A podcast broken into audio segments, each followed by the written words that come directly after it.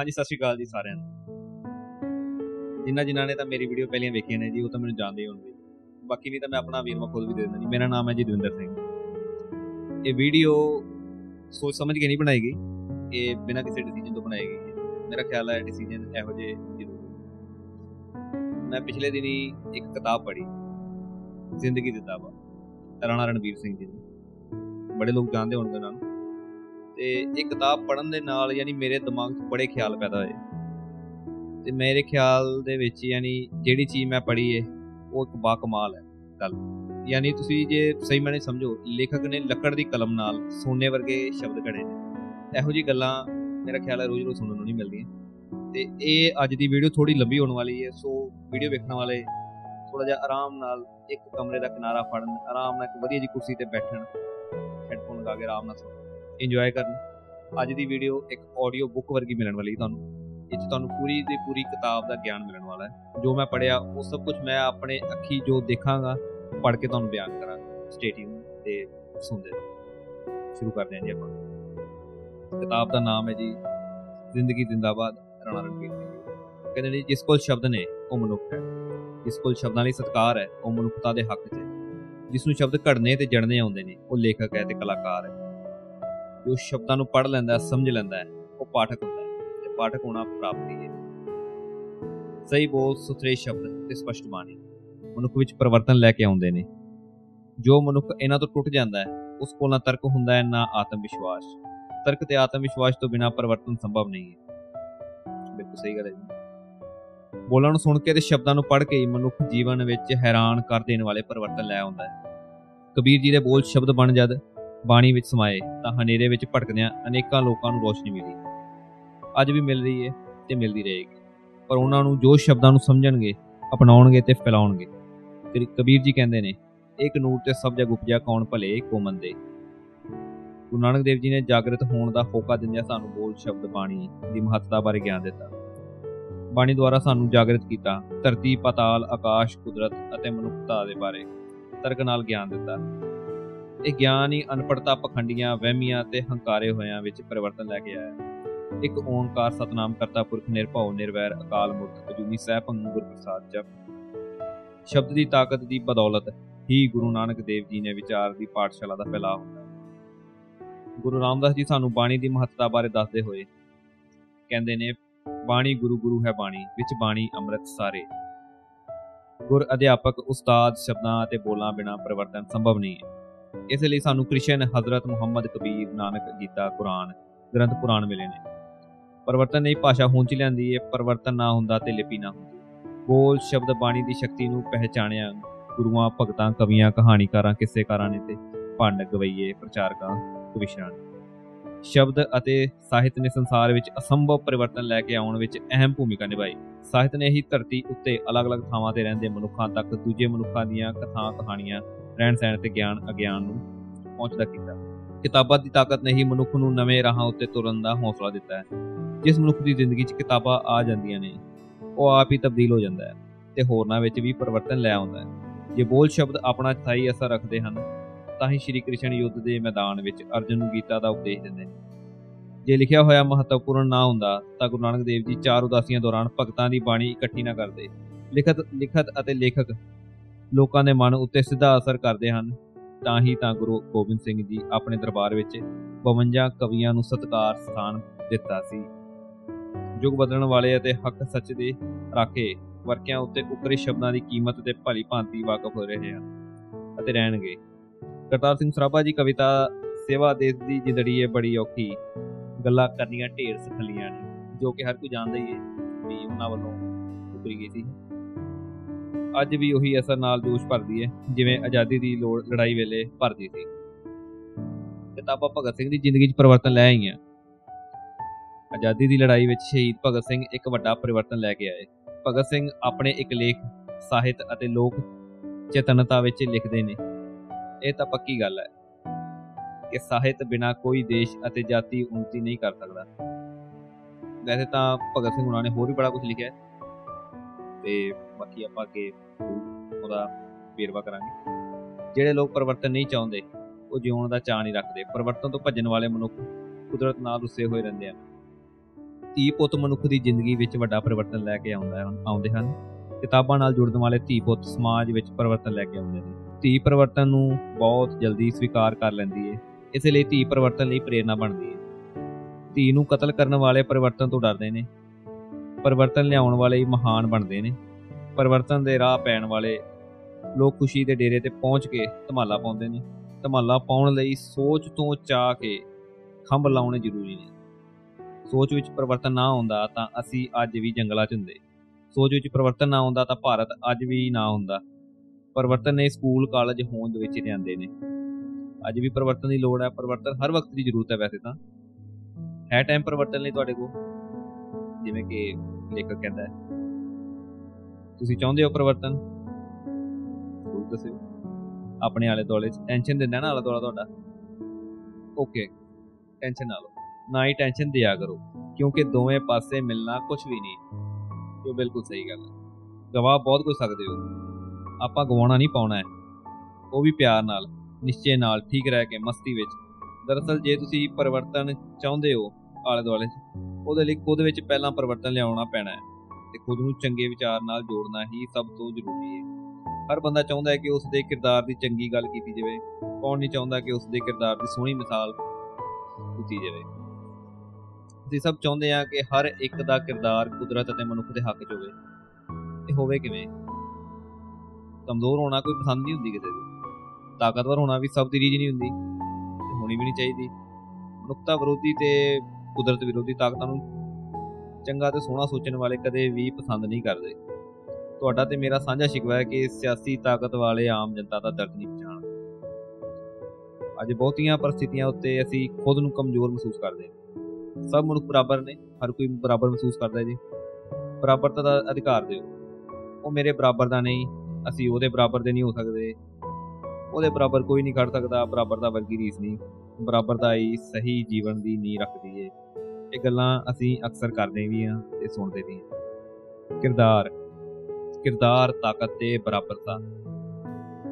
ਇਹ ਤਿੰਨਾਂ ਦੀ ਘਾਟ ਹੀ ਸਾਨੂੰ ਬੇਚੈਨ ਕਰਦੀ ਹੈ ਇਹ ਬੇਚੈਨ ਕਰਨ ਵਾਲੇ ਸ਼ਬਦ ਹੀ ਰਾਹ ਦਿਖਾ ਰਹੇ ਨੇ। ਇਹ ਸ਼ਬਦ ਹੀ ਸਕੂਨ ਦੀ ਪੌੜੀ ਬਣ ਸਕਦੇ ਨੇ। ਕਿਵੇਂ? ਕਿਰਦਾਰ ਚੋਂ ਕੱਕਾ ਤੇ ਕੱਕੇ ਦੀ ਸਿਹਾਰੀ ਲੈ ਲਓ। ਤਾਕਤ ਚੋਂ ਤੱਤਾ ਤੇ ਤੱਤੇ ਦਾ ਕੰਨਾ ਲੈ ਲਓ। ਬਰਾਬਰਤਾ ਵਿੱਚੋਂ ਬੱਬਾ ਕੱਲਾ ਲੈ ਲਓ। ਜਦੋਂ ਇਹਨਾਂ ਤਿੰਨਾਂ ਨੂੰ ਬਰਾਬਰ ਜੋੜਿਆ ਜਾਂਦਾ ਹੈ, ਤਾਂ ਇਹ ਜੋੜ ਬਣਾਉਂਦੇ ਨੇ ਕਿਤਾਬ। ਇਕੱਲੇ ਇਕੱਲੇ ਰਹਿ ਜਾਣਾ ਕੁਝ ਵੀ ਨਹੀਂ ਹੁੰਦਾ, ਕਿਉਂਕਿ ਇਕੱਠੇ ਹੋਣਾ ਤੇ ਇਕੱਠੇ ਕਰਨਾ ਹੀ ਸਾਡਾ ਮਕਸਦ ਹੁੰਦਾ ਹੈ। ਖੁਸ਼ੀ, ਹੌਸਲਾ ਮੰਜ਼ਿਲ ਕਿਰਦਾਰ, ਤਾਕਤ, ਬਰਾਬਰਤਾ, ਸਕੂਨ। ਮਿੱਤਰਤਾ ਹਾਸਿਲ ਕਰਨ ਦਾ ਮੰਤਵ ਹੈ ਕਿਤਾਬ। ਕਿਤਾਬਾਂ ਦਾ ਇਹ ਮੰਤਵ ਛੋਟਿਆਂ ਹੁੰਦਿਆਂ ਵੀ, ਛੋਟਿਆਂ ਵੱਡਿਆਂ ਸਭ ਲਈ ਜ਼ਰੂਰੀ ਹੈ। ਇਹ ਦੱਸੋ, ਤੁਸੀਂ ਕਿਤਾਬਾਂ ਪੜ੍ਹਦੇ ਹੋ? ਪੜ੍ਹੇ, ਉੱਪਰ ਅਮਲ ਕਰਦੇ ਹੋ? ਜੇ ਪੜ੍ਹਦੇ ਹੋ ਤਾਂ ਕੀ? ਕਿਸੇ ਹੋਰ ਨੂੰ ਪੜ੍ਹਨ ਲਈ ਕੀ ਪ੍ਰੇਰਦੇ ਹੋ? ਜੇ ਨਹੀਂ ਪੜ੍ਹਦੇ ਤਾਂ ਕਿਉਂ ਨਹੀਂ ਪੜ੍ਹਦੇ? ਜੋ ਗੱਲ ਹੈ। ਮੈਂ ਵੀ ਕਦੇ ਕਿਤਾਬਾਂ ਨਹੀਂ ਪੜ੍ਹਦਾ। ਇੱਕ ਵਕਤ ਮੇਰੇ ਲਈ ਪੜ੍ਹਨਾ ਸਿਰਫ ਜਮਾਤਾ ਪਾਸ ਕਰਕੇ ਡਿਗਰੀ ਪਾਸ ਕਰਨ ਦਾ ਹੀ ਵਿਸ਼ਾ ਸੀ। ਜਿਵੇਂ ਕਿ ਅੱਜ ਵੀ ਬਹੁਤਿਆਂ ਤੋਂ ਜ਼ਿਆਦਾ ਨੂੰ ਐਵੇਂ ਹੀ ਲੱਗਦਾ ਹੈ। ਮੈਂ ਵੀ ਸੋਚਦਾ ਹੁੰਦਾ ਸੀ ਵੀ ਪੜ੍ਹਨ ਦੀ ਵੀ ਇੱਕ ਨਿਸ਼ਚਿਤ ਉਮਰ ਹੀ ਹੁੰਦੀ ਹੈ। ਸਾਹਿਤਾਂ ਲਿਟਰੇਚਰ ਕਿਸੇ ਸ਼ਾਇਦ ਦਾ ਨਾਮ ਹੈ, ਇਹ ਹਮਕੋ ਨਾ ਪਤਾ ਥਾ ਪਹਿਲੇ। ਸਾਹਿਤ ਪੜ੍ਹਨ ਬਾਰੇ ਨਾ ਕਦੇ ਕਿਸੇ ਨੂੰ ਦੱਸਿਆ ਸੀ ਤੇ ਨਾ ਹੀ ਮੈਂ ਕਦੇ ਸੋਚਿਆ ਸੀ। ਹੁਣ ਅੱਜ ਦੇ ਵਕਤ ਵਿੱਚ ਮੈਂ ਕਿਤਾਬਾਂ ਬਿਨਾਂ ਰਹਿ ਨਹੀਂ ਸਕਦਾ। ਮੈਨੂੰ ਨਿਤ ਨਵੀਂ ਕਿਤਾਬ ਵੀ ਚਾਹੀਦੀ ਹੈ। ਪੜ੍ਹਨ ਲਈ ਵਕਤ ਚਾਹੀਦਾ ਹੈ। ਇਹ ਇੱਕ ਪੁਰਾਣਾ, ਪ੍ਰਚਲਿਤ ਤੇ ਆਲਸੀ ਲੋਕਾਂ ਦਾ ਬਹਾਨਾ ਹੈ। ਮੈਂ ਟੀਵੀ ਵੀ ਦੇਖਦਾ, ਸਿਨੇਮਾ ਵੀ ਜਾਂਦਾ ਲਿਖਦਾ ਵੀ ਆ ਤੇ ਆਪਣੇ ਕੰਮ ਵੀ ਕਰਦਾ। ਬੱਚਿਆਂ ਨਾਲ ਖੇਡਦਾ ਵੀ ਆ, ਮਸਤੀ ਵੀ ਕਰਦਾ ਸ਼ੂਟਿੰਗ ਲਿਖਦਾ। ਸ਼ੂਟਿੰਗ ਲਿਖਣਾ ਲੈਕਚਰ ਮਿਲਣਾ ਸੋਣਾ ਸਭ ਚੱਲਦਾ ਹੈ। ਫਿਰ ਵੀ ਵਕਤ ਬਚ ਜਾਂਦਾ ਹੈ। ਤੇ ਬਚੇ ਵਕਤ 'ਚ ਪੜਦਾ ਵਕਤ ਕੱਢ ਕੇ ਵੀ ਪੜਦਾ ਮਿੱਥ ਕੇ ਵੀ ਪੜਦਾ ਅੱਛਾ, ਇਹ ਦੱਸੋ ਕਿ ਤੁਸੀਂ ਇਹ ਅਗਲੀਆਂ ਗੱਲਾਂ ਕਹਿੰਦੇ ਕਰਦੇ ਹੋ? ਬਸ ਠੀਕ ਹੈ, ਗੁਜ਼ਰੀ ਜਾਂਦਾ ਹੈ। ਆਪਾਂ ਕੀ ਲੈਣਾ? ਹਨਾ? ਇਹ ਸਭ ਤਾਂ ਹੁੰਦਾ ਹੀ ਰਹਿੰਦਾ ਹੈ। ਚੋਪੀ ਭਲੀ ਏ। ਰੱਬ ਸਭ ਦੇਖਦਾ ਹੈ। ਮੇਰੀ ਤਾਂ ਕਿਸਮਤ ਹੀ ਖਰਾਬ ਹੈ ਬਈ। ਮੈਨੂੰ ਲੋਕ ਸਮਝਦੇ ਹੀ ਨਹੀਂ। ਇਸ ਦੇਸ਼ ਦਾ ਕੁਝ ਨਹੀਂ ਹੋ ਸਕਦਾ। ਮੇਰੇ ਬਦਲਣ ਨਾਲ ਕੀ ਹੋ ਜੂ? ਉਹ ਰੱਬਾ, ਕਰ ਕੋਈ ਚਮਤਕਾਰ। ਐਵੇਂ ਕਹਿੰਦੇ ਨਾ ਆਪਾਂ। ਚਲੋ ਜਵਾਬ ਤਾਂ ਵੈਸੇ ਇਹਨਾਂ ਗੱਲਾਂ ਦਾ ਤੁਹਾਨੂੰ ਖੁਦ ਪੜ੍ਹਦੇ ਹੋਏ ਮਿਲ ਗਿਆ, ਉਹ ਵੀ ਫਿਰ ਵੀ ਸੋਚੋ ਸੋਚ ਬਾਅਦ ਚ ਲੈਣਾ, ਪਹਿਲਾਂ ਆਪਾਂ ਨਾ ਗੱਲਬਾਤ ਕਰਨੀ। ਹੁਣ ਤੁਸੀਂ ਕਹੋਗੇ ਵੀ ਟਾਈਮ ਹੀ ਹੈ ਨਹੀਂਗਾ ਚਲੋ, ਛੱਡ ਪਰਾਂ। ਵੈਸੇ ਕੀ ਜ਼ਰੂਰੀ ਕੰਮ ਹੈ? ਚਲੋ ਜੇ ਤੁਸੀਂ ਸੋਚ ਹੀ ਜ਼ਿਆਦਾ ਬਿਜ਼ੀ ਸੱਚੀ ਜ਼ਿਆਦਾ ਬਿਜ਼ੀ ਹੋ ਨਾ, ਤੇ ਭਾਈ ਇੱਥੇ ਹੀ ਨਾ ਵਰਕਾ ਮੋੜ ਕੇ ਰੱਖ ਦਿਓ। ਜਦੋਂ ਵੀ ਵਿਹਲੇ ਹੋਏ 1 ਮਿੰਟ ਬਾਅਦ 1 ਘੰਟਾ 1 ਦਿਨ 1 ਮਹੀਨਾ ਜਾਂ 1 ਸਾਲ ਬਾਅਦ ਜਦ ਵੀ ਵੇਲ ਮਿਲੀ, ਫਿਰ ਸ਼ੁਰੂ ਕਰ ਦਿਓ। ਮੈਂ ਇੱਥੇ ਮਿਲੂੰਗਾ, ਕਿਉਂਕਿ ਹੁਣ ਮੈਂ ਗੱਲਬਾਤ ਲੈ ਕੇ ਵਰਕਿਆ ਵਿੱਚ ਸੀਰੀਅਲ ਗਰੁੱਪ ਚ ਨਹੀਂ। ਸੀਰੀਅਲ ਗਰੁੱਪ ਹੁਣ ਸ਼ਬਦਾਂ ਦਾ ਹੈ ਤੇ ਸ਼ਬਦ ਕਦੇ ਮਰਦੇ ਨਹੀਂ। ਇਹੀ ਤਾਂ ਸ਼ਬਦਾਂ ਦੀ ਮੌਜ ਹੈ। ਸ਼ਬਦ ਤਾਂ ਕੋਰੇ ਵਰਕਿਆਂ ਦਾ ਰੂਪ ਬਦਲ ਦਿੰਦੇ ਨੇ। ਕੋਰੇ ਵਰਕਿਆਂ ਨੂੰ ਬਦਲਣ ਵਾਲੇ ਸ਼ਬਦ ਮਨੁੱਖ ਵਿੱਚ ਪਰਿਵਰਤਨ ਕਿਉਂ ਨਹੀਂ ਲੈ ਕੇ ਆ ਸਕਦੇ? ਕੋਰੇ ਵਰਕੇ ਉੱਤੇ ਸ਼ਬਦਾਂ ਨਾਲ ਰੌਣਕ ਲੱਗਦੀ ਹੈ ਸੋਚ ਅਤੇ ਸ਼ਬਦ ਦੀ ਵਰਤੋਂ ਹੀ ਖਾਲੀ ਵਰਕੇ ਦਾ ਕਿਰਦਾਰ ਕੱਢਦੀ ਹੈ ਭਗਵਾਨ ਅੱਲਾ ਗੋਡ, ਵਾਹਿਗੁਰੂ। ਜਿਨ੍ਹਾਂ ਵਰਕਿਆਂ ਤੇ ਲਿਖਿਆ ਹੋਵੇ, ਉਹ ਸਿਰਫ ਵਰਕੇ ਨਹੀਂ ਹੁੰਦੇ। ਪਿਆਰ ਲਿਖਣ ਨਾਲ ਵਰਕਾ ਸੁਨੱਖਾ ਲੱਗਦਾ ਹੈ ਗਾਲ ਲਿਖਣ ਨਾਲ ਵਰਕਾ, ਬਦਤਮੀਜ਼ ਤੇ ਬੇਅਕਲ ਲੱਗਦਾ ਹੈ। ਮਤ ਦਿੰਦੇ ਤੇ ਰਾਹ ਵਿਖਾਉਂਦੇ ਵਰਕੇ, ਦੂਜਿਆਂ ਨਾਲ ਸਾਂਝੇ ਕੀਤੇ ਜਾਂਦੇ ਨੇ, ਸਾਂਭੇ ਜਾਂਦੇ ਨੇ। ਅਸ਼ਲੀਲ ਸ਼ਬਦਾਂ ਵਾਲੇ ਵਰਕੇ, ਚੋਰੀ ਪੜੇ ਜਾਂਦੇ ਨੇ ਤੇ ਲੁਕੋ ਕੇ ਰੱਖੇ ਜਾਂਦੇ ਨੇ। ਸ਼ਬਦ ਹੀ ਮਨੁੱਖ ਤੇ ਵਰਕਿਆਂ ਦਾ ਕਿਰਦਾਰ ਕੱਢਦੇ ਨੇ। ਜਿਸ ਵਕਤ ਤੁਹਾਨੂੰ ਵਕਤ ਮਿਲਿਆ, ਮੇਰੇ ਸ਼ਬਦ ਪੜ੍ਹ ਲਿਓ। ਸ਼ਾਇਦ ਪੜ੍ਹ ਕੇ ਪਰਹੇਜ਼ ਕਰ ਲਓ। ਕੁਝ ਗੱਲਾਂ ਤੋਂ ਅਤੇ ਕੁਝ ਕੁ ਕੁਝ ਕੁ ਦੀ ਆਦਤ ਪਾ ਲਓ। ਸੋਹਣਾ ਵਕਤ ਸਿਰਜ ਲਓ। ਪਰ ਕਦੋਂ? ਠਹਿਰ ਕੇ ਕੀ ਤੁਹਾਨੂੰ ਆਉਣ ਵਾਲੇ ਵਕਤ ਬਾਰੇ ਪਤਾ ਹੈ ਕਿ ਤੁਸੀਂ ਪੜੇ ਬਿਨਾ ਤਾਂ ਨਹੀਂ ਗੁਜ਼ਰ ਜਾਓਗੇ। ਸਿੱਧੀ ਵਜੀ ਨਾ ਦਿਮਾਗ 'ਚ ਮੇਰੀ ਗੱਲ। ਪੂਰਾ ਲੱਗਿਆ ਹੋਣਾ। ਅਟਪਟੀ ਨਾ ਗੱਲ।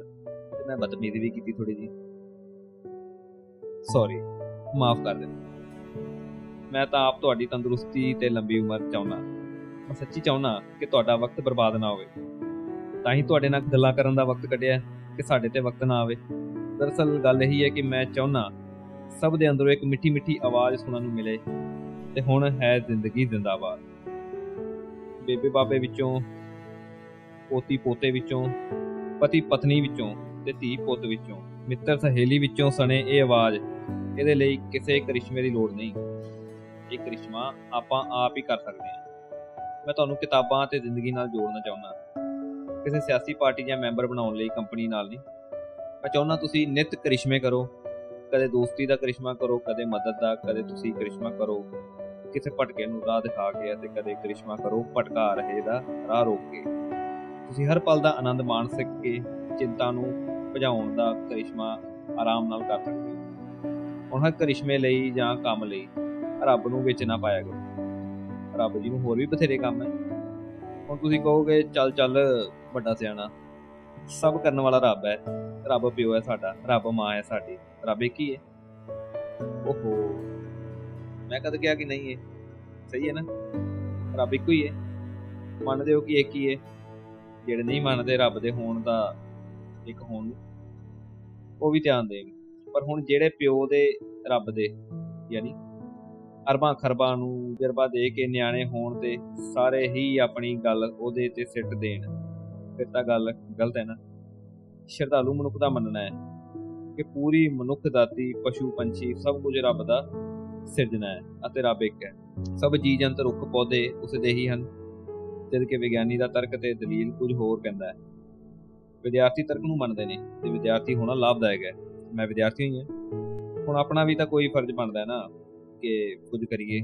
ਸਾਡਾ ਕੰਮ ਸਿਰਫ ਰੱਬ ਤੱਕ ਟੇਕ ਰੱਖਣਾ ਜਾਂ ਮੱਥੇ ਟੇਕਣਾ ਨਹੀਂਗਾ ਅਸੀਂ ਹਰ ਕੰਮ ਲਈ ਮਾਂ-ਬਾਪ ਬਰਾਬਰ ਹੈ, ਰੱਬ ਵੱਲ ਨਹੀਂ ਝਾਕ ਸਕਦੇ। ਮਾਂ-ਬਾਪ ਬਰਾਬਰ ਹੈ ਰੱਬ ਰੱਬ ਬਰਾਬਰ ਹੈ ਮਾਈ-ਬਾਪ। ਇਹੀ ਕਹਿੰਦੇ ਨੇ ਨਾ ਸਿਆਣੇ ਤੇ ਨਿਆਣੇ ਤੇ ਅਸੀਂ ਰੱਬ ਨੂੰ ਆਪਣਾ ਪਾਲਣਹਾਰ ਵਕੀਲ ਤੇ ਡਾਕਟਰ ਵੀ ਮੰਨਦੇ ਆ ਮਤਲਬ ਰੱਬ ਜੀ ਸਾਡਾ ਪੇਟ ਭਰਨਗੇ, ਰੱਬ ਜੀ ਹੀ ਇਨਸਾਫ ਦਿਵਾਉਣਗੇ ਤੇ ਉਹੀ ਤੰਦਰੁਸਤ ਰੱਖਣਗੇ। ਅੱਛਾ, ਇਹ ਦੱਸੋ ਕਿ ਅਸੀਂ ਆਪਣੇ ਜਨਮ ਜਨਮ ਦੇਣ ਵਾਲੇ ਮਾਪਿਓ ਤੋਂ ਵੀ ਇਹੀ ਤੇ ਇਸੇ ਤਰ੍ਹਾਂ ਹੀ ਉਮੀਦ ਰੱਖਦੇ ਆ ਕਿ ਸਾਡੇ ਸਿਰਜਣਹਾਰ ਵੀ ਕਰਨਗੇ ਸਭ ਕੁਝ ਕਿ ਸਾਡੇ ਸਾਰੇ ਕੰਮਾਂ ਦਾ ਜਿੰਮਾ ਸਾਡੇ ਮਾਪੇ ਦਾ ਹੈ। ਦੱਸੋ। ਕਿ ਸਾਡੇ ਸਭ ਚੰਗੇ ਮਾੜੇ ਦੀ ਜ਼ਿੰਮੇਵਾਰੀ ਸਾਡੇ ਮਾਪੇ ਦੇ ਹਨ। ਕਿ ਸਾਡੇ ਮਾਪੇ ਹੀ ਲਗਾਉਣਗੇ ਸਾਡੀ ਬੇੜੀ ਪਾਰ। ਜੇ ਜਵਾਬ ਹਾਂ ਹੈ, ਤਾਂ ਅਸੀਂ ਕੀ ਕਰਾਂਗੇ? ਜੇ ਜਵਾਬ ਨਾ ਹੈ, ਤਾਂ ਫਿਰ ਕੌਣ ਕਰੇਗਾ? ਕਰਨਾ ਤਾਂ ਸਾਨੂੰ ਖੁਦ ਨੂੰ ਹੀ ਪੈਣਾ ਹੈ। ਆਪਣਾ ਸਿਰ ਆਪ ਹੀ ਗੁੰਦਣਾ ਪੈਂਦਾ ਹੈ। ਰੂਸ ਦੀ ਇੱਕ ਮਸ਼ਹੂਰ ਕਿਤਾਬ ਹੈ, ਜੋ ਕਿ ਪੰਜਾਬੀ 'ਚ ਹੈ। ਤੇ ਬਹੁਤ ਪੜੀ ਜਾਂਦੀ ਹੈ। ਰਸੂਲ ਹਮਦਾ ਤੋਬ ਦੀ ਮੇਰੀ ਦਾਗਿਸਤਾਨ। ਉਹ 'ਚ ਲਿਖਿਆ ਹੈ, ਜੇ ਮੇਰੀ ਪਿੱਠ ਤੇ ਖੁਰਕ ਹੁੰਦੀ ਹੋਵੇ, ਤਾਂ ਮੇਰੇ ਤੋਂ ਚੰਗਾ ਕੋਈ ਖੁਰਕ ਨਹੀਂ ਸਕਦਾ। ਕਦੇ ਮੌਕਾ ਮਿਲਿਆ ਤਾਂ ਪੜਿਓ ਇਹ ਕਿਤਾਬ। ਦੁਨੀਆ ਦੇ ਨੇੜੇ ਕਰ ਦਿੰਦੀ ਹੈ ਕਿਤਾਬ। ਕਿਤਾਬਾਂ ਦਾ ਤਾਂ ਵੈਸੇ ਕੰਮ ਹੀ ਦੁਨੀਆ ਦੇ ਨੇੜੇ ਕਰਨਾ ਹੈ ਜੀ। ਰੱਬ ਦੇ ਤਾਂ ਨਾਂ ਤੇ ਦੁਨੀਆ ਨੂੰ ਇੱਕ ਕਰਨ ਦਾ ਕੰਮ ਹੋਣਾ ਚਾਹੀਦਾ ਹੈ। ਦਰਅਸਲ ਅਸੀਂ ਰੱਬ ਨੂੰ ਮੰਨਦੇ ਤਾਂ ਹਾਂ, ਪਰ ਰੱਬ ਦੀ ਨਹੀਂ ਮੰਨਦੇ। ਅਸੀਂ ਧਰਮ ਨੂੰ ਤਾਂ ਮੰਨਦੇ ਆ ਪਰ ਧਰਮ ਦੀ ਨਹੀਂ ਮੰਨਦੇ। ਅਸੀਂ ਮਹਾਨ ਬੰਦਿਆਂ ਨੂੰ ਪੂਜਦੇ ਤਾਂ ਹੈਗੇ ਆ ਪਰ ਉਹਨਾਂ ਦੀ ਮੰਨਦੇ ਨਹੀਂ। ਅਸੀਂ ਉਹ ਵਿਦਿਆਰਥੀਆਂ ਜੋ ਸਕੂਲ ਤਾਂ ਨਿਤਨੇਮ ਨਾਲ ਜਾਂਦੇ ਨੇ, ਪਰ ਪੜ੍ਹਦੇ ਸੁਣਦੇ ਵੀ ਨਹੀਂ, ਪਰ ਸਿੱਖਦੇ ਨਹੀਂ। ਅਸੀਂ ਬਿਨਾਂ ਕੁਝ ਸਿੱਖੇ ਤੇ ਅਮਲ ਕੀਤੇ ਇਹ ਲਿਖ ਕੇ ਪਾਸ ਹੋਣਾ ਚਾਹੁੰਦੇ ਆ ਕਿ ਸਤਗੁਰ ਤੇਰੀ ਊਟ ਪਰਚਾ ਕਰਦੇ ਮੇਰਾ ਲੋੜ ਜੈ ਸ਼੍ਰੀ ਰਾਮ, ਜੈ ਹਨੂਮਾਨ। ਪਾਸ ਕਰ ਦੋ ਰੇ ਭਗਵਾਨ। ਏ ਮੇਰਾ ਅੱਲਾ, ਫੇਲ ਨਾ ਹੋਵੇ ਤੇਰਾ ਚੱਲਾ ਕੀ ਰੱਬ ਇਹ ਬੇਇਨਸਾਫੀ ਕਰੇਗਾ ਕਿ ਹੁਸ਼ਿਆਰ ਦੇ ਨਾਲ ਨਲਾਇਕ ਨੂੰ ਵੀ ਪਾਸ ਕਰੇਗਾ? ਕਿ ਕੋਈ ਅਧਿਆਪਕ ਇਹ ਬੇਇਨਸਾਫੀ ਕਰੇਗਾ? ਜੇ ਕਰੇਗਾ ਤਾਂ ਕੀ ਉਹ ਅਧਿਆਪਕ ਹੈ? ਕੀ ਨਲਾਇਕ ਵਿਦਿਆਰਥੀ ਹੋਣਾ ਚੰਗਾ ਹੈ? ਅਸੀਂ ਜ਼ਿੰਦਗੀ ਦੀ ਪਾਠਸ਼ਾਲਾ ਦੇ ਵਿਦਿਆਰਥੀ ਹਾਂ। ਸਾਡੇ ਜਨਮ ਨਾਲ ਹੀ ਜਿੱਥੇ ਸਾਡੀ ਐਡਮਿਸ਼ਨ ਹੋ ਜਾਂਦੀ ਹੈ, ਉੱਥੇ ਮੌਤ ਨਾਲ ਨਾਮ ਕਟਿਆ ਜਾਂਦਾ ਹੈ। ਜਾਂ ਡਿਗਰੀ ਕੰਪਲੀਟ ਹੋ ਜਾਣ ਤੇ ਪਰ ਕਿੰਨੇ ਕੁ ਵਿਦਿਆਰਥੀ ਨੇ ਜੋ ਇਮਾਨਦਾਰੀ ਨਾਲ, ਮਸਤ ਹੋ ਕੇ, ਮਿਹਨਤ ਲਗਨ ਨਾਲ ਅਤੇ ਜ਼ਿੰਦਾ ਦਿਲੀ ਨਾਲ ਜ਼ਿੰਦਗੀ ਦੀ ਪਾਠਸ਼ਾਲਾ 'ਚ ਪੜ੍ਹਦੇ ਨੇ? ਕਿੰਨੇ ਕੁ ਨੇ? ਜੋ ਕਿਤਾਬਾਂ ਨਾਲ ਜੁੜੇ ਨੇ। ਕਿਤਾਬਾਂ ਜਿਹੜੀਆਂ ਕਿ ਇਕੱਲਤਾ ਨੂੰ ਦੂਰ ਕਰਦੀਆਂ ਨੇ। ਕਿਤਾਬਾਂ ਕਿਸੇ ਕੌਮ ਅਤੇ ਮੁਲਕ ਜਾਂ ਵਰਤਮਾਨ ਸੁਧਾਰ ਕੇ ਭਵਿੱਖ ਨਿਰਧਾਰਿਤ ਕਰਦੀਆਂ ਨੇ। ਕਿਤਾਬਾਂ ਕੀ ਹੋਇਆ? ਕਿਉਂ ਹੋਇਆ? ਕਦ ਹੋਇਆ? ਕੀ ਹੋ ਰਿਹਾ ਹੈ? ਕੀ ਹੋ ਸਕਦਾ ਹੈ? ਅਤੇ ਕੀ ਹੋਵੇਗਾ? ਬਾਰੇ ਗਿਆਨ ਦਿੰਦੀਆਂ ਨੇ। ਕਿਤਾਬਾਂ ਇਕੱਲੇ ਮਨੁੱਖ ਨੂੰ ਮੁਸਕਰਾਉਣ ਲਾ ਦਿੰਦੀਆਂ ਨੇ। ਕਿਤਾਬਾਂ ਚਿਰਾਂ ਦੇ ਡੱਕੇ ਅੰਜੂਆਂ ਨੂੰ ਵਗਣ ਲਾ ਦਿੰਦੀਆਂ ਨੇ। ਕਿਤਾਬਾਂ ਅਣਦੇਖੇ ਲੋਕਾਂ ਨਾਲ ਮਿਲਾ ਕੇ ਅਣਦਿਸੀਆਂ ਥਾਵਾਂ ਤੇ ਪਹੁੰਚਾ ਦਿੰਦੀਆਂ ਨੇ। ਕਿਤਾਬਾਂ ਸਾਰੇ ਜੀਵਨ ਨੂੰ ਪਾਠਸ਼ਾਲਾ ਬਣਾ ਦਿੰਦੀਆਂ ਨੇ। ਕਿਤਾਬਾਂ ਖੁਸ਼ੀ ਨੂੰ ਵੰਡਣਾ ਤੇ ਦੁੱਖਾਂ ਨੂੰ ਝੱਲਣਾ ਸਿਖਾ ਦਿੰਦੀਆਂ ਨੇ। ਚੰਗੀਆਂ ਕਿਤਾਬਾਂ ਉੱਤੇ ਲਾਏ ਪੈਸੇ ਕਦੇ ਵੀ ਵਿਅਰਥ ਨਹੀਂ ਹੁੰਦੇ। ਪੰਜਾਬ ਦਾ ਇੱਕ ਬਹੁਤ ਹੀ ਸੁਚੱਜਾ ਕਲਾਕਾਰ ਤੇ ਕਵੀ ਹੈ ਸਵਰਨਜੀਤ ਸਵੀ। ਉਹਦੀ ਇੱਕ ਕਵਿਤਾ ਪੜੋ ਪਹਿਲਾਂ ਫਿਰ ਅੱਗੇ ਤੁਰਦੇ ਹਾਂ ਕਿਤਾਬ ਜਾਗਦੀ ਹੈ, ਖਰੀਦੋ, ਰੱਖੋ। ਪੜੋ ਭਾਵੇਂ ਨਾ ਪੜੋ ਘਰ ਦੇ ਰੈਕ 'ਚ ਰੱਖੋ। ਰੱਖੋ ਤੇ ਭੁੱਲ ਜਾਓ। ਜੇ ਤੁਸੀਂ ਪੜ ਨਹੀਂ ਸਕਦੇ, ਯਾਦ ਰੱਖੋ, ਨਹੀਂ ਸਕਦੇ, ਸੌਣ ਦਿਓ ਕਿਤਾਬ ਨੂੰ। ਮਹੀਨੇ, ਸਾਲ ਪੀੜੀ ਦਰ ਪੀੜੀ ਉਡੀਕ ਕਰੋ। ਜਾਗੇਗੀ ਕਿਤਾਬ। ਕਿਸੇ ਦਿਨ, ਕਿਸੇ ਪਲ। ਪੜੇਗਾ ਕੋਈ। ਜਿਸ ਨੇ ਨਹੀਂ ਖਰੀਦਣੀ ਸੀ, ਇਹ ਕਿਤਾਬ। ਸੂਟ ਬੂਟ ਪਰਫਿਊਮ ਖਿਡੌਣੇ ਟੈਡੀ ਚਾਕਲੇਟ ਵਕਤ ਟਪਾਉਣ ਵਾਲੇ ਨੇ ਤੇ ਮਨ ਬਚਾਉਣ ਵਾਲੇ ਚੰਗੇ ਤੋਹਫੇ ਜਾਂ ਖਰੀਦਦਾਰੀਆਂ ਹਨ। ਪਰ ਜ਼ਿੰਦਗੀ ਬਣਾਉਣ ਵਾਲੀਆਂ ਤੇ ਰਾਹ ਲਿਸ਼ਕਾਉਣ ਵਾਲੀਆਂ ਕਿਤਾਬਾਂ ਹੀ ਨੇ। ਜ਼ਿੰਦਗੀ ਦੀ ਪਾਠਸ਼ਾਲਾ 'ਚ ਕਿਤਾਬਾਂ ਹੀ ਉਸਤਾਦ ਬਣਦੀਆਂ ਨੇ। ਕਿਤਾਬਾਂ ਨਾਲ ਦਿਮਾਗ ਰੋਸ਼ਨ ਹੋ ਜਾਂਦਾ ਹੈ ਤੇ ਘਰ ਮੁਸਕਰਾਉਣ ਲੱਗ ਜਾਂਦੇ ਨੇ। ਸਾਰੀ ਉਮਰ ਦਿਮਾਗ ਰੋਸ਼ਨ ਰੱਖਣ ਲਈ ਅਤੇ ਮੁਸਕਰਾਉਂਦੇ ਰਹਿਣ ਲਈ ਹਰ ਇੱਕ ਮਨੁੱਖ ਦੀ ਕਿਤਾਬਾਂ ਨਾਲ ਦੋਸਤੀ ਹੋਣੀ ਜ਼ਰੂਰੀ ਹੈ। ਜ਼ਿੰਦਗੀ ਦੀ ਪਾਠਸ਼ਾਲਾ ਨੂੰ ਸਕੂਲ ਦੇ ਬਰਾਬਰ ਰੱਖ ਕੇ ਸਮਝੋ। ਸਰਲ ਹੋ ਜਾਏਗਾ ਸਮਝਣਾ। ਮੰਨ ਲਓ ਅਸੀਂ ਵਿਦਿਆਰਥੀਆਂ ਤੇ ਅਤੇ ਜ਼ਿੰਦਗੀ ਪਾਠਸ਼ਾਲਾ। ਪਛਾਣ ਕਰੋ ਕਿ ਉਹ ਕਿਹੜੇ ਵਿਦਿਆਰਥੀ ਨੇ ਜੋ ਜ਼ਿੰਦਗੀ ਦੀ ਪਾਠਸ਼ਾਲਾ ਵਿੱਚ ਘੱਟ ਪੜ੍ਹਦੇ ਹੋਏ ਵੱਧ ਕਰਤੂਤਾ ਕਰਦੇ ਨੇ। ਕਿ ਉਹ ਵਿਦਿਆਰਥੀ ਸਹੀ ਨੇ? ਜੋ ਹੋਰ ਵਿਦਿਆਰਥੀਆਂ ਨੂੰ ਆਪਸ ਚ ਲੜਾਉਂਦੇ ਨੇ? ਕਿ ਕੋਈ ਵਿਦਿਆਰਥੀ ਬਿਨਾਂ ਪੜ੍ਹੇ ਪਾਸ ਹੋ ਸਕਦਾ ਹੈ? ਕਿ ਵਿਦਿਆਰਥੀਆਂ ਨੂੰ ਧਰਮ ਦੇ ਨਾਂ ਤੇ ਲੜਨਾ ਚਾਹੀਦਾ ਹੈ? ਵਿਦਿਆਰਥੀਆਂ ਨੂੰ ਪਹਿਲਾਂ ਸ਼ਰਾਬ ਦੇ ਠੇਕੇ ਦਾ ਪਤਾ ਹੋਣਾ ਚਾਹੀਦਾ ਹੈ ਜਾਂ ਕਿਤਾਬ ਕਰਦਾ ਵਿਦਿਆਰਥੀਆਂ ਦਾ ਪਹਿਲਾ ਬਜਟ ਕਿਤਾਬਾਂ ਲਈ ਹੋਣਾ ਚਾਹੀਦਾ ਹੈ ਜਾਂ ਹੋਰ ਅਯਾਸ਼ੀਆਂ ਲਈ? ਵਿਦਿਆਰਥੀਆਂ ਨੂੰ ਪਹਿਲਾਂ ਮਾਤ ਭਾਸ਼ਾ ਦਾ ਗਿਆਨ ਹੋਣਾ ਚਾਹੀਦਾ ਜਾਂ ਬਗਾਨੀਆਂ ਦਾ? ਇੱਕ ਵਿਦਿਆਰਥੀ ਕਹਿੰਦਾ ਕਿ ਮੈਂ ਮਾਤਾ, ਮੈਂ ਮਾਤ ਭਾਸ਼ਾ ਦਾ ਸਤਿਕਾਰ ਕਰਦਾ, ਪਰ ਮਾਤ ਭਾਸ਼ਾ ਦੀਆਂ ਕਿਤਾਬਾਂ ਨਹੀਂ ਪੜ੍ਹਦਾ। ਜੇ ਵਿਦਿਆਰਥੀ ਸਤਿਕਾਰ ਕਰਦਾ ਹੈ, ਇਹ ਤਾਂ ਉਹੀ ਗੱਲ ਹੈ ਨਾ ਵੀ ਮੈਂ ਮਾਪੇ ਦਾ ਸਤਿਕਾਰ ਤੇ ਕਰਦਾ, ਪਰ ਉਹਨਾਂ ਦੇ ਘਰ ਜਾਣਾ ਪਸੰਦ ਨਹੀਂ ਕਰਦਾ। ਐਵੇਂ ਹੋਇਆ ਨਾ? ਇਹ ਵਿਦਿਆਰਥੀ ਦਾ ਫਿਰ ਨਲਾਇਕ ਹੀ ਹੈ ਨਾ। ਇਹ ਵਿਦਿਆਰਥੀ ਅਸੀਂ ਤੁਸੀਂ ਹੀ ਆ। ਕੋਈ ਹੋਰ ਨਹੀਂ। ਸਵਾਲ ਹੋਰ ਵੀ ਬਹੁਤ ਹੋ ਸਕਦੇ ਨੇ, ਪਰ ਕਹਿਣਾ ਇਹੋ ਹੀ ਹੈ ਕਿ ਜੇ ਅਸੀਂ ਸਕੂਲ ਦੇ ਸੋਹਣੇ ਅਸੂਲ ਜ਼ਿੰਦਗੀ ਵਿੱਚ ਅਪਣਾ ਲਈਏ, ਤਾਂ ਬਹੁਤ ਕੁਝ ਚੰਗਾ ਚੰਗਾ ਵਾਪਰਨਾ ਸ਼ੁਰੂ ਹੋ ਜਾਏਗਾ। ਦੋਸਤੀਆਂ ਵੱਧ ਸਕਦੀਆਂ ਨੇ, ਚਿੰਤਾਵਾਂ ਘਟ ਸਕਦੀਆਂ ਨੇ, ਹਉਮੈ ਮਰ ਸਕਦੀ ਹੈ ਉਮੀਦ ਜਾਗ ਸਕਦੀ ਹੈ ਈਰਖਾ ਨੇੜੇ ਨਹੀਂ ਆ ਸਕਦੀ, ਲਾਲਚ ਨੇੜੇ ਨਹੀਂ ਆਉਣਾ, ਜ਼ਿੰਦਗੀ ਦੀ ਕੀਮਤ ਦਾ ਪਤਾ ਲੱਗ ਜਾਊ, ਧਰਮਾਂ ਦੇ ਸੁਨੇਹੇ ਸਮਝ ਆ ਜਾਊ ਰੱਬ ਦੀ ਰਮਜ ਸਮਝ ਆ ਜਾਊਗੀ, ਫਿਰ ਜ਼ਿੰਦਗੀ ਜ਼ਿੰਦਾਬਾਦ। ਪਰ ਜੇ ਜੇ ਜੇ ਅਸੀਂ ਚੰਗੇ ਵਿਦਿਆਰਥੀ ਬਣ ਜਾਈਏ ਜ਼ਿੰਦਗੀ ਦੇ ਪਾਠਸ਼ਾਲਾ ਦੇ, ਜੇ ਸਾਡੇ ਦੇਸ਼ ਦਾ ਸਿਸਟਮ ਠੀਕ ਹੋ ਜਾਏ, ਜੇ ਗੰਦਗੀ ਨਾ ਹੋਵੇ, ਜੇ ਨੌਜਵਾਨ ਸੁਧਰ ਜਾਣ, ਜੇ ਰਿਸ਼ਵਤ ਤੋਂ ਬਿਨਾ ਕੰਮ ਹੋ ਜਾਣ, ਜੇ ਐਕਸੀਡੈਂਟ ਨਾ ਹੋਣ, ਜੇ ਜਾਤ ਪਾਤ ਨਾ ਹੋਵੇ ਜੇ ਸਿੰਗਰ ਮਾੜਾ ਨਾ ਗਾਉਣ, ਜੇ ਲੇਖਕ ਚੰਗਾ ਲਿਖਣ, ਜੇ ਕੁੜੀਆਂ ਸੇਫ ਹੋਣ, ਜੇ ਪੁਲਿਸ ਧੱਕਾ ਨਾ ਕਰੇ, ਜੇ ਲੀਡਰ ਕਰਪਟ ਨਾ ਹੋਣ, ਜੇ ਫਿਲਮਾਂ ਸੋਹਣੀਆਂ ਸਾਰਥਕ ਬਣਨ, ਜੇ ਉਹ ਹੋਵੇ, ਜੇ ਆ ਹੋਵੇ, ਜੇ ਇਉਂ ਹੋਵੇ, ਜੇ ਇਉਂ ਹੋਵੇ। ਸਿਰਫ ਸੋਚਣ ਨਾਲ ਹੀ ਜੇ ਇਹ ਹੱਲ ਨਹੀਂ ਨਾ ਹੋਣਾ। ਜੇ ਰਾਹੀ ਸੋਚ ਤਾਂ ਸੋਹਣੀ ਪੈਦਾ ਹੋ ਜਾਂਦੀ ਹੈ ਪਰ ਇਹ ਜੇ ਵਾਲੀ ਸੋਚ ਨੂੰ ਸੰਭਾਲ ਕੇ ਹੱਲ ਨਹੀਂ ਕੀਤਾ ਜਾ ਰਿਹਾ। ਇਹ ਜੇ ਵਾਲੇ ਸਵਾਲਾਂ ਤੇ ਇੱਛਾਵਾਂ ਨੂੰ ਲਾਗੂ ਕਰਨ ਲਈ ਜਾਂ ਸੱਚ ਹੁੰਦਾ ਵੇਖਣ ਲਈ, ਮੈਂ ਤੇ ਤੁਸੀਂ ਕੀ ਯਤਨ ਕਰਦੇ ਪਏ ਹੋ? ਕਿ ਅਸੀਂ ਇਹ ਕਹਿ ਕੇ ਪਾਸਾ ਤਾਂ ਨਹੀਂ ਵਟ ਰਹੇ ਕਿ ਮੇਰੇ ਇਕੱਲੇ ਦੇ ਕਰਨਾ ਕੀ ਹੋ ਜਾਏਗਾ? ਜੇ ਪਹਿਲਾ ਸਵਾਲ ਦਾ ਜਵਾਬ ਨਾ ਹੈ ਤਾਂ ਦੂਜੇ ਸਵਾਲ ਦਾ ਜਵਾਬ ਫਿਰ ਵਿਚਾਰਨ ਦੀ ਲੋੜ ਹੈ। ਸ਼ੀਸ਼ੇ ਅੱਗੇ ਖੜ ਕੇ ਖੁਦ ਨੂੰ ਇੱਕ ਸਵਾਲ ਪੁੱਛ ਕੇ ਦੇਖਿਓ। ਕੀ ਗੱਲ? ਜੇ ਵਾਲੇ ਸਵਾਲ ਖੜੇ ਕਰਨ ਦਾ ਹੀ ਚਾਹ ਸੀ? ਆਪ ਨਹੀਂ ਕੁਝ ਕਰਨਾ? ਸਾਰਾ ਕੁਝ ਆਪ ਕਰਨਾ ਪੈਣਾ ਬਈ। ਬੈਠੇ ਬਿਠਾਏ ਸਾਰਾ ਕੁਝ ਬਿਮਾਰਾਂ ਤੇ ਲਾਚਾਰਾਂ ਨੂੰ ਮਿਲਦਾ ਹੈ। ਕਿ ਤੁਸੀਂ ਬਿਮਾਰ ਤੇ ਲਾਚਾਰ ਕਹਾਉਣਾ ਚਾਹੁੰਦੇ ਹੋ? ਬਿਮਾਰੀ ਤੇ ਲਾਚਾਰੀ ਨੂੰ ਦੂਰ ਕਰਨ ਵਾਸਤੇ। ਬਿਮਾਰੀ ਤੇ ਲਾਚਾਰੀ ਨੂੰ ਦੂਰ ਕਰਨ ਵਾਸਤੇ ਲੋਕਾਂ ਨੂੰ ਅੱਗੇ ਵਧਣ ਦੀ ਲੋੜ ਹੈ। ਜਿਹੜੇ ਆਪਣੀ ਜੇ ਨੂੰ ਹੱਲ ਕਰਕੇ ਉਹਨੂੰ ਹੁਣ ਸਭ ਸਹੀ ਹੈ ਹੁਣ ਸਹੀ ਕਰਨ, ਕਰ ਹੀ ਲੈਣਾ ਹੈ। ਹੁਣ ਕੁਝ ਗਲਤ ਨਹੀਂ ਸਹਿਣਾ ਅਤੇ ਹੁਣ ਕੁਝ ਗਲਤ ਨਹੀਂ ਹੈ ਤੇ ਖੰਭ ਲਾ ਦਿੰਦੇ ਹਨ। ਉਹ ਵਰਤਮਾਨ ਦੇ ਬਾਦਸ਼ਾਹ ਤੇ ਭਵਿੱਖ ਦੇ ਰਹਿਨੁਮਾ ਹੁੰਦੇ ਨੇ। ਜੇ ਜੇਕਰ ਤੇ ਕਾਸ਼ ਉਹਨਾਂ ਲੋਕ, ਉਹਨਾਂ ਕੋਲ ਕਦੇ ਨਹੀਂ ਹੁੰਦੀ ਜੋ ਜਿੱਤ ਦਾ ਝੰਡਾ ਲਹਿਰਾਉਂਦੇ ਨੇ। ਸੁਣਿਆ ਤੇ ਪੜਿਆ ਤਾਂ ਖੈਰ ਤੁਸੀਂ ਪਹਿਲਾਂ ਹੀ ਹੋ ਕਿ ਵਕਤ ਕੀਮਤੀ ਹੈ ਲੰਘਿਆ ਵੇਲਾ ਵਾਪਸ ਨਹੀਂ ਆਉਣਾ। ਮੈਂ ਵੀ ਕਹਿ ਰਿਹਾ ਕਿ ਹਰ ਪਲ ਕੀਮਤੀ ਹੈ ਸੁਸਤੀ ਨਾ ਪਾਓ। ਆਉਣ ਵਾਲੇ ਵਕਤ ਦਾ ਪਤਾ ਨਹੀਂ ਤੇ ਗਏ ਵਕਤ ਨੇ ਆਉਣਾ ਨਹੀਂ। ਮੈਂ ਵੀ ਕਦੇ ਆਪ ਵਾਂਗ ਸੁਣ ਕੇ ਪੜ ਕੇ ਸਾਥ ਹੁੰਦਾ ਸੀ ਪਰ ਅਮਲ ਨਹੀਂ ਕਰਦਾ। ਬਹੁਤ ਵਕਤ ਗਵਾਇਆ ਹੈ, ਪਰ ਹੁਣ ਨਹੀਂ ਗਵਾਉਣਾ ਵਕਤ ਗਵਾਉਣ ਦੀ ਆਦਤ ਹੀ ਸਾਡੇ ਤੋਂ ਪਾਉਂਦੀ ਏ ਕਿ ਬਸ ਗੁਜ਼ਰੀ ਜਾਂਦਾ ਹੈ। ਸਿਰਫ ਗੁਜ਼ਾਰੋ ਨਾ ਨਾ ਨਾ ਨਾ ਹੰਡਾਓ ਜ਼ਿੰਦਗੀ ਬਿਤਾਓ ਤੇ ਗੁਜ਼ਾਰਨ ਲਈ ਨਹੀਂ ਮਿਲੀ। ਇਹ ਹੰਡਾਉਣ ਨੂੰ ਮਿਲੀ ਏ। ਉਦਾਸ ਹੋ ਕੇ ਦੁੱਖ ਤਕਲੀਫਾਂ ਤੋਂ ਅੱਕ ਕੇ ਕੁਝ ਨਾ ਮਿਲਣ ਕਰਕੇ ਕੁਝ ਦੇਰੀ ਨਾਲ ਮਿਲਣ ਕਰਕੇ ਜਾਂ ਤੇਰੇ ਗੁਜ਼ਾਰਨ ਜਹੀ ਲੱਗ ਜਾਣਾ ਜ਼ਿੰਦਗੀ। ਇਹ ਨਾ ਧਰਮ ਹੈ ਤੇ ਨਾ ਬੰਦਗੀ ਹੈ। ਅਸੀਂ ਜਿਨ੍ਹਾਂ ਅੱਗੇ ਸਿਰ ਝੁਕਾਉਂਦੇ ਆ ਜਿਨ੍ਹਾਂ ਦੇ ਨਾਮ ਮਾਣ ਨਾਲ ਲੈਂਦੇ ਆ ਜਿਨ੍ਹਾਂ ਦੀ ਕਹਾਣੀਆਂ ਤੇ ਕਥਾਵਾਂ ਸਾਨੂੰ ਪ੍ਰੇਰਦੀਆਂ ਨੇ, ਉਹਨਾਂ ਨੂੰ ਜੀਵਨ ਵਿੱਚ ਸਭ ਕੁਝ ਸਹੀ ਮਿਲਿਆ ਹੈ। ਕਿ ਉਹਨਾਂ ਨੇ ਕਦੀ ਤਕਲੀਫ ਜਾਂ ਤੰਗੀ ਨਹੀਂ ਝੱਲੀ? ਕਿ ਮਹਾਂਪੁਰਖਾਂ, ਫਕੀਰਾਂ, ਗੁਰੂਆਂ, ਪੀਰਾਂ, ਸ਼ਹੀਦਾਂ ਨੇ ਆਪਣੇ ਸੁਖ ਚੈਨ ਜਾਂ ਸਕੇ ਸੰਬੰਧੀ ਨਹੀਂ ਗਵਾਏ? ਜੇ ਉਹ ਵੀ ਸਾਡੇ ਵਾਂਗ ਸੋਚਦੇ, ਜੇ ਉਹ ਵੀ ਗੁਜ਼ਾਰ ਲੈਂਦੇ ਫਿਰ, ਜੇ ਉਹ ਵੀ ਸੋਚ ਲੈਂਦੇ ਕਿ ਚਲੋ, ਬਸ ਗੁਜ਼ਰੀ ਤਾਂ ਜਾਂਦੀ ਏ। ਫਿਰ ਪਹਿਲਾਂ ਤਾਂ ਉਹ ਵੀ ਮਾਂ ਦੇ ਗਰਭ 'ਚ ਹੀ ਹੋਈ ਸੀ।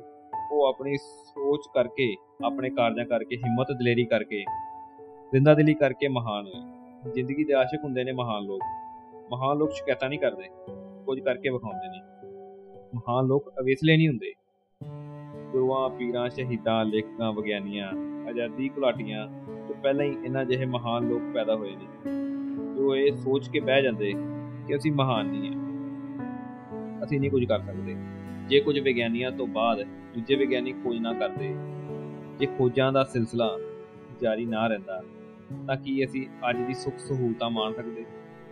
ਜੇ ਮੁਗਲਾਂ ਖਿਲਾਫ ਕੁਝ ਕੁ ਹੀ ਮਹਾਨ ਲੜਦੇ ਕਿ ਅੰਗਰੇਜ਼ਾਂ ਖਿਲਾਫ ਸਿਰਫ ਕੁਝ ਹੀ ਲੜਦੇ ਸਨ, ਜੇ ਬਾਕੀ ਜੁਝਾਰ ਆਵਾਜ਼ ਨਾ ਉਠਾਉਂਦੇ ਤਾਂ ਕਿ ਅੰਗਰੇਜ਼ ਭਾਰਤ ਨੂੰ ਛੱਡ ਕੇ ਜਾਂਦੇ? ਮਹਾਨ ਲੋਕ ਜ਼ਿੰਦਗੀ ਹੰਡਾਉਂਦੇ ਨੇ, ਗੁਜ਼ਾਰਦੇ ਨਹੀਂ। ਮਹਾਨ ਲੋਕ ਕਦੇ ਮਹਾਨ ਅਖਵਾਉਣ ਜਾਂ ਪੂਜਾ ਕਰਾਉਣ ਲਈ ਕੁਝ ਕੰਮ ਨਹੀਂ ਕਰਦੇ।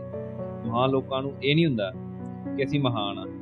ਉਹ ਸਿਰਫ ਇਹਨਾਂ ਜਾਣਦੇ ਹੁੰਦੇ ਨੇ ਵੀ ਔਖੇ ਤੇ ਵੱਖਰੇ ਕੰਮ ਮਨੁੱਖ ਨੇ ਹੀ ਕਰਨੇ ਨੇ। ਮਨੁੱਖ ਹੀ ਕਰ ਸਕਦਾ ਹੈ? ਸੋ ਉਹ ਕਰਦੇ ਨੇ ਤੇ ਮਹਾਨ ਹੋ ਜਾਂਦੇ ਨੇ। ਮਹਾਨ ਲੋਕ ਸੋਹਣਾ ਤੇ ਲੋਕ ਪੱਖੀ ਕਰਨ ਦੀ ਹਿੰਮਤ ਅਤੇ ਕੋਸ਼ਿਸ਼ ਕਰਦੇ ਨੇ। ਚੰਗੇ ਹੁੰਦੇ ਨੇ ਮਹਾਨ ਲੋਕ। ਜੋ ਚੰਗੇ ਲੋਕ ਕਦੇ ਮਹਾਨ ਬਣਨ ਦੀ ਕੋਸ਼ਿਸ਼ ਨਹੀਂ ਕਰਦੇ, ਉਹ ਚੰਗੇ ਕੰਮ ਕਰਦੇ ਚੰਗੀਆਂ ਕੋਸ਼ਿਸ਼ਾਂ ਨੂੰ ਮਕਸਦ ਦਿੰਦੇ, ਸੁਪਨੇ ਪੂਰਦੇ ਤੇ ਮਹਾਨ ਬਣ ਜਾਂਦੇ ਨੇ। ਜਿਹੜੇ ਸਿਰਫ ਮਹਾਨ ਬਣਨ ਦੀ ਕੋਸ਼ਿਸ਼ ਹੀ ਕਰਦੇ ਨੇ ਨਾ, ਉਹ ਵੱਖਰਾ ਕਰਨ ਦੀ ਕੋਸ਼ਿਸ਼ ਠੱਗ, ਠੱਗਦੇ ਨੇ। ਜੋ ਫੁੰਕਾਰਦੇ ਨੇ, ਜੋ ਲਤਾੜਦੇ ਨੇ, ਜੋ ਤੜਫਾਉਂਦੇ ਨੇ, ਜੋ ਸਤਾਉਂਦੇ ਨੇ, ਉਹ ਮਹਾਨ ਬਣ ਹੀ ਨਹੀਂ ਪਾਉਂਦੇ। ਬਣ ਹੀ ਨਹੀਂ ਸਕਦੇ ਉਹ। ਉਹ ਬਣਦੇ ਨੇ ਅੰਧ ਵਿਸ਼ਵਾਸੀ ਰਾਖਸ਼ ਲੁਟੇਰੇ, ਡਾਕੂ, ਕਾਤਲ, ਬਲਾਤਕਾਰੀ, ਗਦਾਰ, ਠੱਗ, ਚੋਰ ਤੇ ਅੱਤਵਾਦੀ। ਮਹਾਨ ਲੋਕ ਕਿਸੇ ਇੱਕ ਵਕਤ ਵਿੱਚ ਹੀ ਮਹਾਨ ਨਹੀਂ ਹੁੰਦੇ। ਚੰਗੀ ਸੋਚ ਦੀ ਨਿਸ਼ਚਿਤ ਉਮਰ ਨਹੀਂ ਹੁੰਦੀ। ਜੇ ਅਸੀਂ ਆਪਾਂ ਕੀ ਲੈਣਾ ਕਹਿ ਕੇ ਪਾਸਾ ਵੱਟ ਕੇ, ਅੱਖਾਂ ਮੀਚ ਕੇ, ਕੰਨ ਵਲੇਟ ਕੇ ਅਵੇਸਲੇ ਹੋ ਗਏ। ਕਿਸਮਤ ਨੂੰ ਦੋਸ਼ ਦੇ ਕੇ ਬਿਨਾਂ ਕੋਸ਼ਿਸ਼ਾਂ ਤੋਂ ਹੀ ਜ਼ਿੰਦਗੀ ਗੁਜ਼ਾਰਦੇ ਰਹਾਂਗੇ, ਤਾਂ ਅਸੀਂ ਮਾਂ ਦੀਆਂ ਉਹਨਾਂ ਪੀੜਾਂ ਤਕਲੀਫਾਂ ਜਾਂ ਮਜ਼ਾਕ ਉਡਾਵਾਂਗੇ ਜੋ ਉਸਨੇ ਸਾਨੂੰ ਪੈਦਾ ਕਰਨ ਵੇਲੇ ਝੱਲੀਆਂ ਸਨ। ਚਲੋ, ਅੱਜ ਦੀ ਵੀਡੀਓ ਜਿੰਨਾ ਹੀ। ਤੇ ਮੈਂ ਮਿਲਣਾ ਤੁਹਾਨੂੰ ਆਪਣੇ ਪਾਰਟ 2 ਚ।